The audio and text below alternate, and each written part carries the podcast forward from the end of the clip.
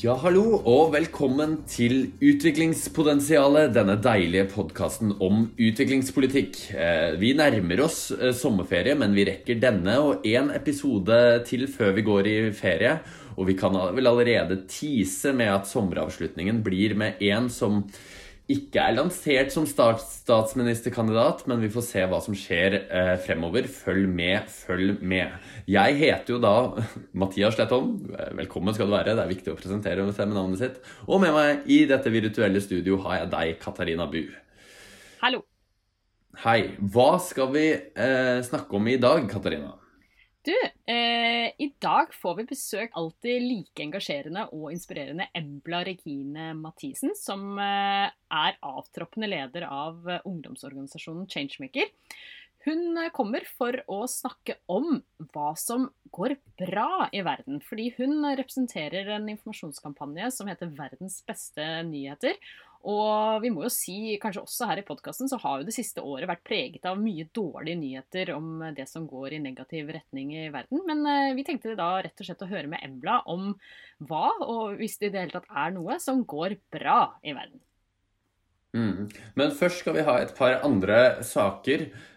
Og for et par uker siden så hadde TV2 en sak om Johan Olav Koss, denne idrettsstjernen, og han var vel mesternes mester et år og skøyteløper, som slutter som øverste sjef i Right to Play. Han slutta der i 2015 som øverste leder, men likevel så mottok han lederlønn på til sammen 4 millioner kroner etter at han gikk av som sjef. Samtidig tjener han flere millioner på andre styreverv, og han har vært direktør for et hedgefond. Og Norge har bidratt med over 500 millioner kroner fra bistandsbudsjettet til Right to Play, viser en gjennomgang TV2 har gjort. Og I 2014 så hadde han som administrerende direktør en årslønn på ca. 730 000. I 2015, da han gikk av, så økte lønnen til 860 000 kroner. Og I 2016 fikk han uttalt 970 000 kroner, viser offisielle lønnstall fra delstaten Ontario I Kanada. Hva tenker du om denne saken, Katharina?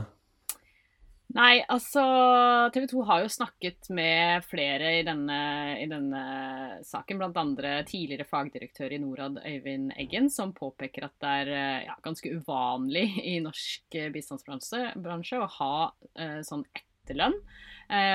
Og de har jo også intervjuet noen av de sportslige ambassadørene da, til Right to Play, som vel kan sies å være ganske delt da, I synet på om dette for det jo ikke ulovlig, men det jo umoralsk eller ikke. Og Johannes Tignes Bø, han sier at han uansett imponert over Koss, mens Håvard Bøkko sier om dette riktig, så synes jeg det skuffende. Og personlig så jeg vel mer tilbøyelig til å være enig med både Øyvind Eggen og Håvard Bøkko her. Dette jo penger som totalt 4 millioner kroner over flere år kunne jo gått til prosjektene, og når han allerede har lønn fra andre steder, så ser det jo ganske spesielt ut at han skal få penger når han ikke selv med å drifte organisasjonen, selv om han har hatt en rolle vel å merke da. Men dette rett og slett litt sånn unorsk, tenker jeg jo. Og bistandsorganisasjoner, de må jo åpenbart vise moderasjon.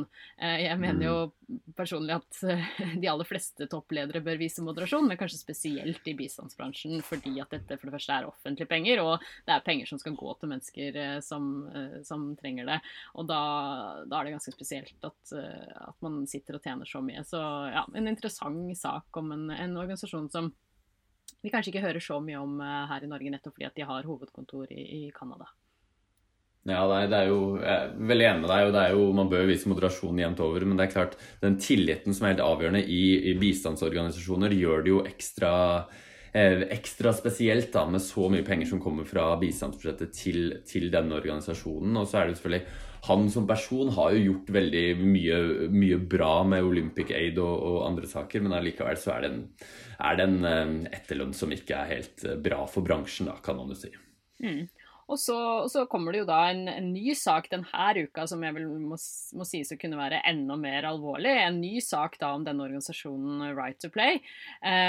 Og denne gangen så handler det om at organisasjonen har hatt nær omgang, må det vel gå an å si, med det som må sies å være tvilsomme gruveselskaper. Her snakker vi Glencore, Goldcorp og Barrick Gold og flere andre, som da Right to Play har mottatt pengegaver fra. Jeg tror det totalt 9 gruveselskaper som de har mottatt pengegaver fra 2010 til 2019.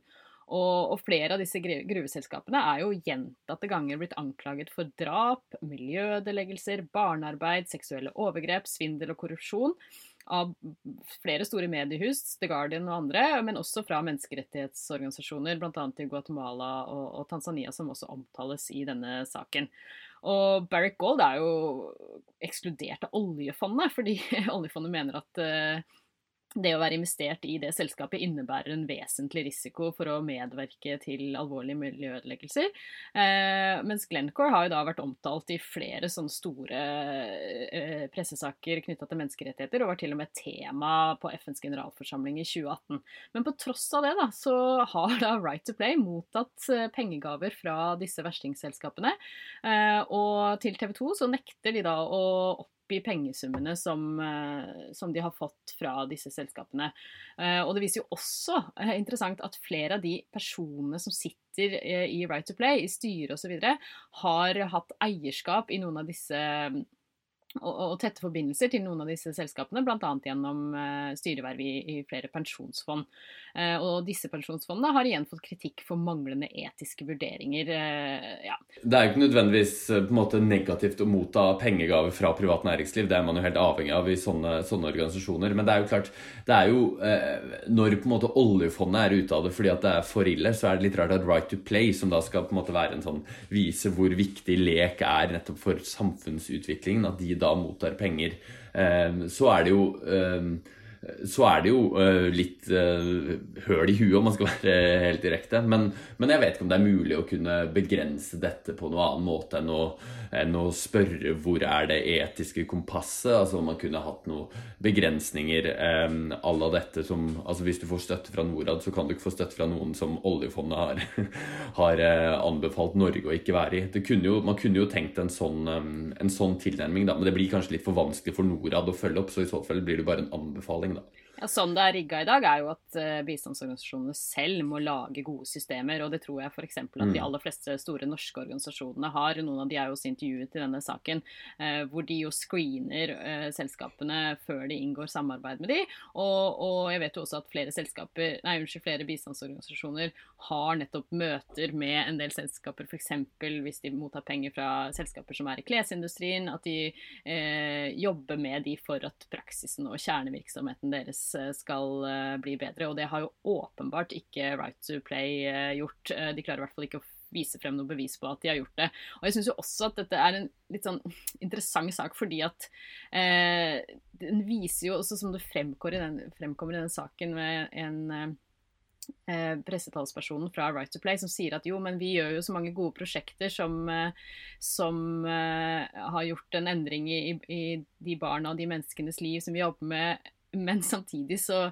ser de helt bort ifra de strukturelle utfordringene i de lokalsamfunnene hvor disse barna og menneskene bor, og det tenker jeg gjelder for flere bistandsorganisasjoner, ikke bare Right to Play, men at man blir veldig for skylapper for hva som pågår i lokalsamfunnene, mens man har et prosjekt som veldig sånn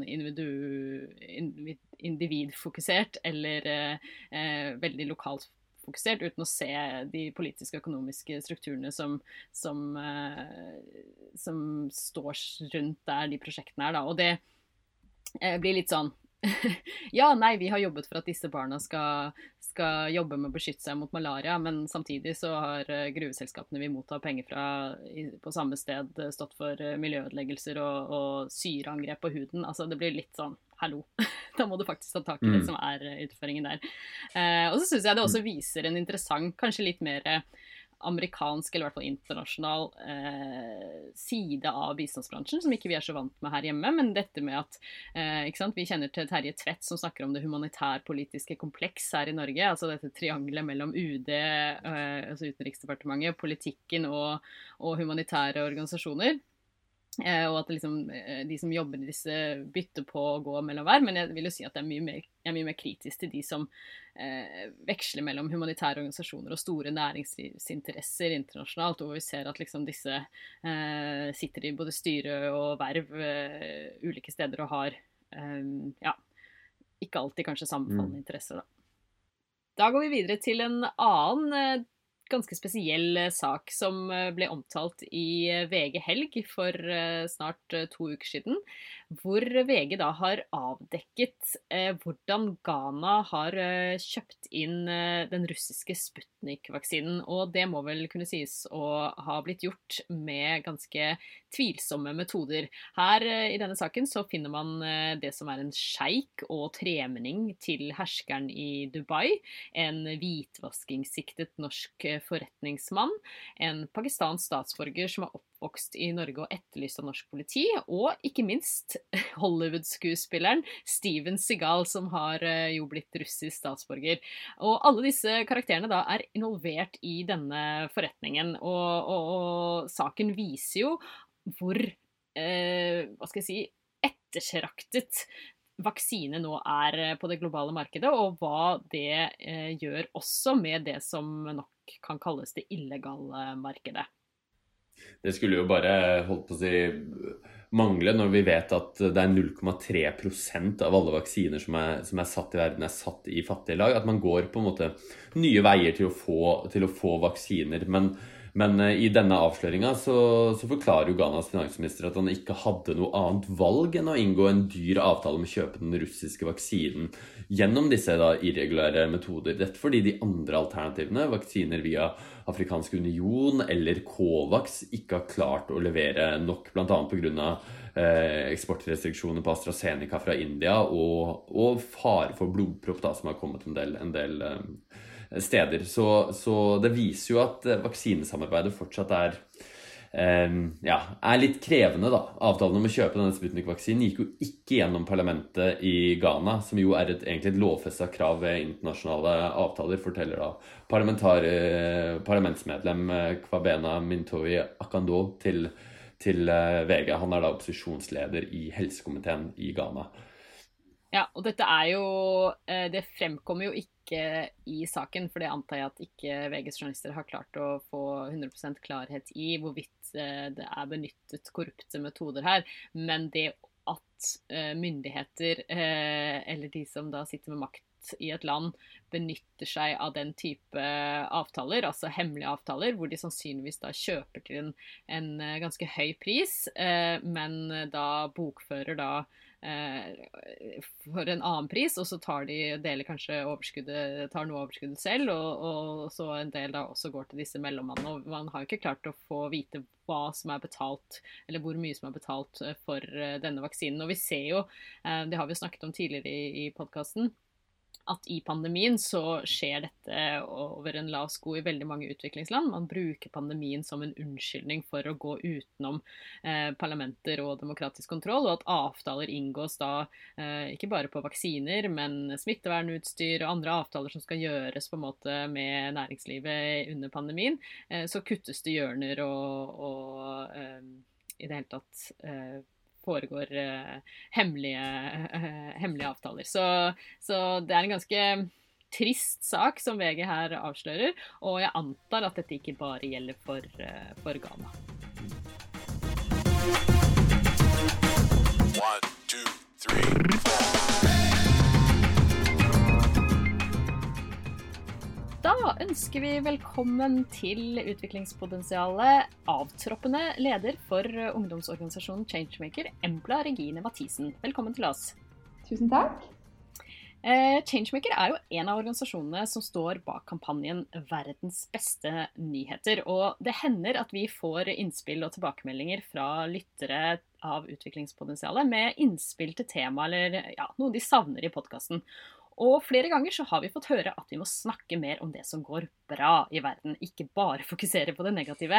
Så nå, midt under en global pandemi, som eksperter anslår at vi setter verden tilbake på mange punkter, så tenkte vi å ta på oss den oppgaven og ta den litt på alvor. Så jeg må nesten begynne med å spørre deg, Embla. Hva det som går bra I verden? Det är många ting som går bra, även om pandemin också sätter en del ting tillbaka. I fjol så vi bland annat en del regnbueseiere, som vi kallar det, och omtalade som på nettsidan vår. Bland annat att det är flera land som avkriminaliserar homosexualitet, det är flera land hvor det är möjligt att gifta sig med en av samma kön för exempel, så en del steder så ser vi positiva framgångar där, speciellt i land utanför Europa då. I det globala sør och i Sør-Amerika så kommer det också en del framgång på den fronten som jag syns är väldigt glädjelig och så jag vet att väldigt många i min generation också är väldigt upptatt av då. Vi har också fått första land i världen som ger gratis bind och tamponger till alla.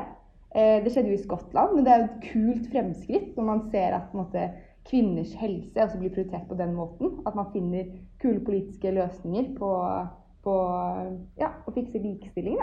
Så det är ting som går bra också. Och så har vi ju kuttat en del klimagasutsläpp på. Det är på något sätt en positiv del, att folk satt lite mer hemma och att eller först och främst egentligen att fabriker stod lite mer stilla. Är ju också att några steder så såg vi att klimagasen också gick ned. Och det är ju också bra. Det är gott att höra. Kan du si lite om bakgrunden till världens bästa nyheter? Alltså vem är dere och också lite varför Norge trenger en slik kampanj? Absolut. Vi startade världens bästa nyheter som en kampanj i 2015. Det är ett koncept som vi så från Danmark. Så var det 3 ungdomsorganisationer i Norge som då tog sig till Norge och tänkte shit, det här trenger vi här också. Fordi vi jobbet alle med utviklingspolitikk og utenrikssaker og klima, og vi syntes det var helt forferdelig å se på nyhetsbildet over at det var så negativt. Og samtidig så var det veldig få som visste om hva som faktisk gikk bra her i verden. Så det hang også veldig sammen da verden fikk bærekraftsmålene i 2015. Med 15 år for å fylle opp de, så var det også enda viktigere at vi enige om hva som startplasseringen vår da, og for å vite hvordan vi skal komme oss videre. Så siden det så har vi jo jobbet masse med å belyse det som går bra, tette det og knytte det opp mot bærekraftsmålene. Vi har pushet på mediene for å drive mer konstruktiv journalistikk, sånn at de i hvert fall kan også vise de tingene som går bra, eller potensielle løsninger, samtidig som de diskuterer kriser. Og informert mange tusen norske mennesker, og barn og unge spesielt, om at verden ikke går så dårlig som de kanskje tror. Og det håper vi jo da, at en viktig faktor for å engasjere folk.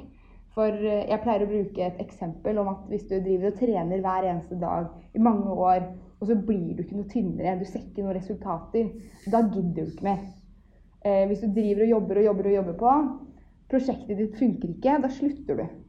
Men hvis man ikke da, som aktivist da, for eksempel, føler at den innsatsen man legger inn for å få verden til å bli et bedre sted, faktisk resulterer i noe, så slutter man etter hvert da.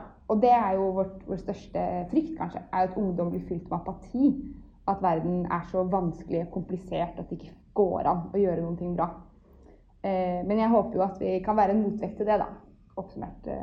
Ja, for du var innom dette med mediene, og at dere er redd for at de fokuserer mest på det negative, altså at verden er håpløs og voldelig og korrupt. Og så skriver dere på nettsiden deres at dere er bekymret for hva det gjør med vårt verdensbilde. Kan du utdype den bekymringen litt? Absolutt. Jeg tror at hvis man leser kun om ting som skjer på det afrikanske kontinentet når det er sult og katastrofe, så får man et feilaktig bilde av hva som også skjer der. Ikke sant? De aller fleste land i verden er ikke på en måte randen av sult og katastrofer hele tiden. De aller fleste land, aller fleste folk på en måte i mellominntektsland. Man har helt ok liv med relativt like utfordringer, men selvfølgelig med ulike utgangspunkt. Men man får gjerne tegnet et bilde av at Afrika er kun sult og katastrofe, eller Sør-Amerika er bare favela. Og det preger selvfølgelig hva man så tror at Norge kan bidra med. Jeg tror det endrer hva man tenker om hele landet, og hva de kan få til, og hvordan man ser på alt fra internasjonal handelspolitikk til hvordan man møter mennesker som er fra disse landene. Så det er jo masse å si. Men aller verst er jo at man tror verden går dårligere. Undersøkelser viser at nordmenn er systematisk feilopplyst når det gjelder verdens fremgang. Unge spesielt. Og de færreste klarer å svare riktig på spørsmål om ganska basic ting som gjennomsnittlig levealder eller barnedødelighet globalt eller hvor mange som analfabeter eller hvor mange som egentlig i fattigdom da. Og det preger jo alt, tror jeg. Det jo en viktig sak, og det kommer jo også noen undersøkelser denne uka som viser at nordmenn veldig positive til bistand, men det jo litt mer usikkerhet på bistandseffekt, så sånn sett så det jo viktig med tiltak som verdens beste nyheter. Men jeg var inne på nettsiden deres og så en sak med titlen «Koronaforskning gir håp for malariavaksine», og den saken dreier seg om da forskning og utvikling av koronavaksine, som vi virkelig har holdt på med i verden de siste månedene. Også kan åpne dørene for effektive vaksiner mot andre smittsomme sykdommer. Og det jo en kjempeviktig sak. Men hvorfor tror du ikke at, eller hva grunnen til at slike nyheter ikke når vanlige pressen? Jeg tror at for de aller fleste folk i Norge så har de ikke noe å si at det skjer. I hvert fall så mener de selv at det ikke påvirker dem. Og da skriver stort sett ikke pressen om det heller. Vi har jo en mediekultur som preget av klikk, at det skal være clickbait, og overskriftene være dramatiske. Det jo en av de viktigste premissene i journalistikk, at det skal være sensasjonelt. Og dette sensasjonelt at det har vært en del fremgang på, men det har også vært noe som folk har jobbet med internasjonalt i mange 10 år, på at disse systemene skal funke bedre. Så det ikke noe som har skjedd over natta, og det jo det andre. Det ene at det ikke påvirker Norge, det andre at det egentlig ikke noe som på denne skalaen da skjer over natta. Vi kan ikke på en måte brøpe 100 millioner til over natta, eller avslutte en gigantisk konflikt. Men de langsiktige og gode og viktige endringene og forbedringene, de skjer over tid. Så det blir liksom aldri sensasjonelt nok da, tror jeg. Men jeg tror også det med, når vi har lært over korona at globale kriser, de krever også globale løsninger, at vi jobber sammen for å få det til. Norge kan ikke sitte i et vakuum og finne ut av hvordan vi skal takle dette, for alt henger sammen. Og det tror jeg kanskje generelt den norske befolkningen har fått øynene opp for i større grad, og ser da også at det kan kanskje overføres da, til andre katastrofer som verden også står overfor. Så jeg håper kanskje det blir bedre fremover. Dere har jo hatt en kampanje nå nylig. Hvordan har responsen vært på kampanjen på de dere har kommet i kontakt med? Vi gjennomførte digital kampanje nå i mai og i oktober i fjor.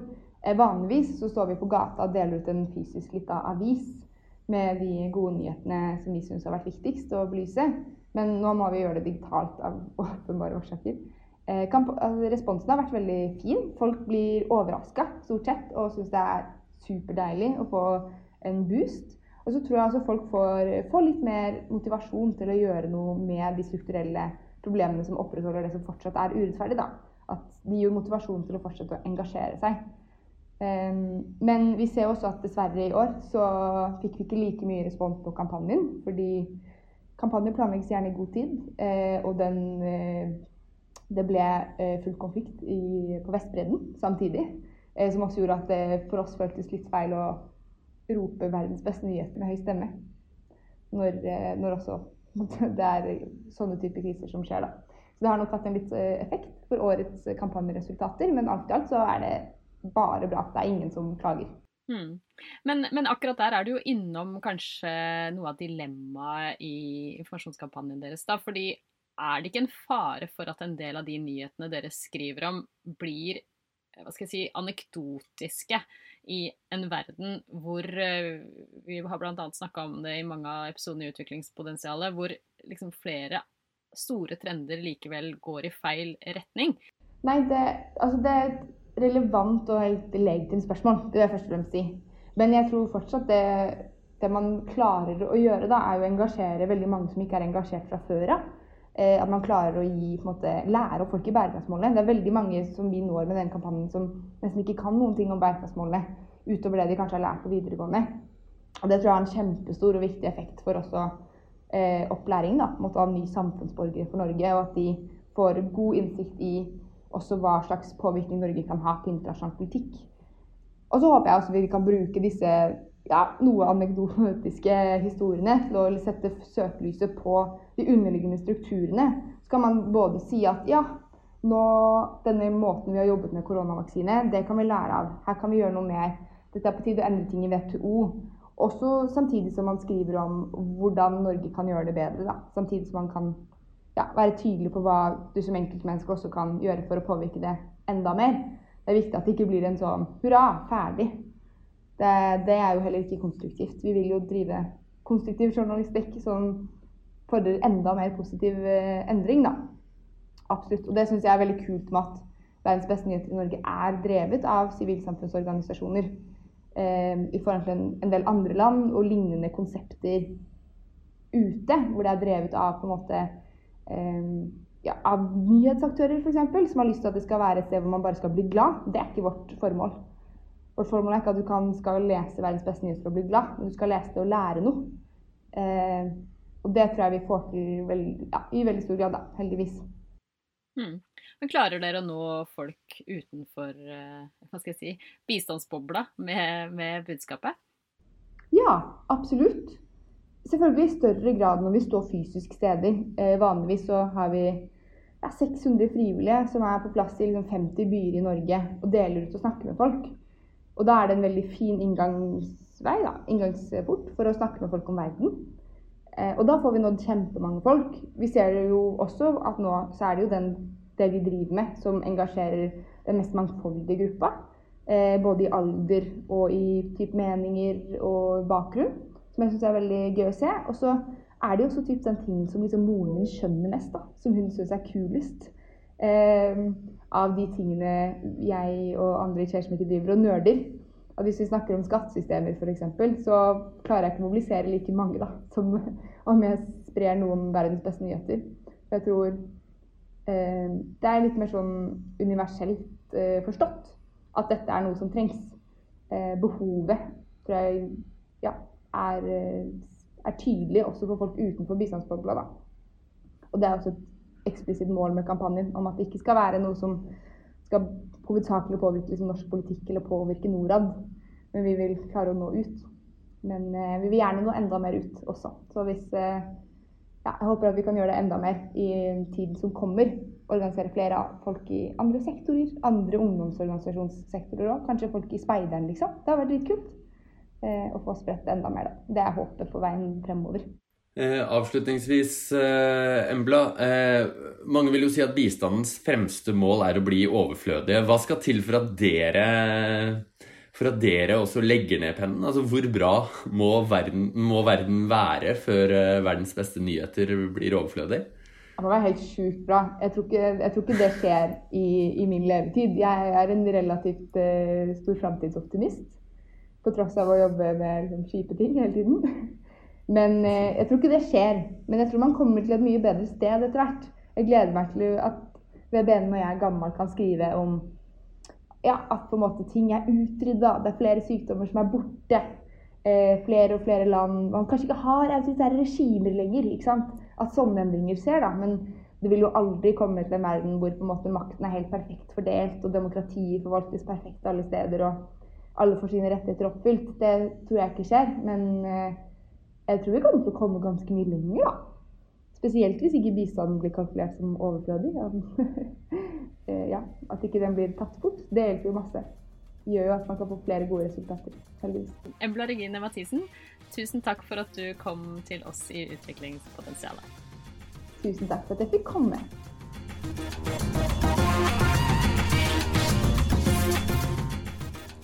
Ja, det var Embla Regine Mathisen, avtroppende leder av ChangeMaker, og da sentral i verdens beste nyheter, drevet av ChangeMaker, Spire og SIH. Vi går videre, som alltid i utviklingspotensialet, så har vi noen anbefalinger på slutten. Jeg har to nettsider som jeg anbefaler folk å gå inn på. Den første er jo blitt ganske kjent, det er jo historien om den lille gutten som kom flytende til Karmøy, som blant annet NRK hadde. Altså det viser hvor feilet den europeiske flyktningpolitikken er, og jeg anbefaler alle å gå inn og lese om hvordan da denne gutten som drukna trolig mellom Frankrike og England, og kom seilende inn til Karmøy, og bakgrunnen hans, og hva som skjer når Europa stenger og bygger murer i i stedet for bruer mellom mennesker.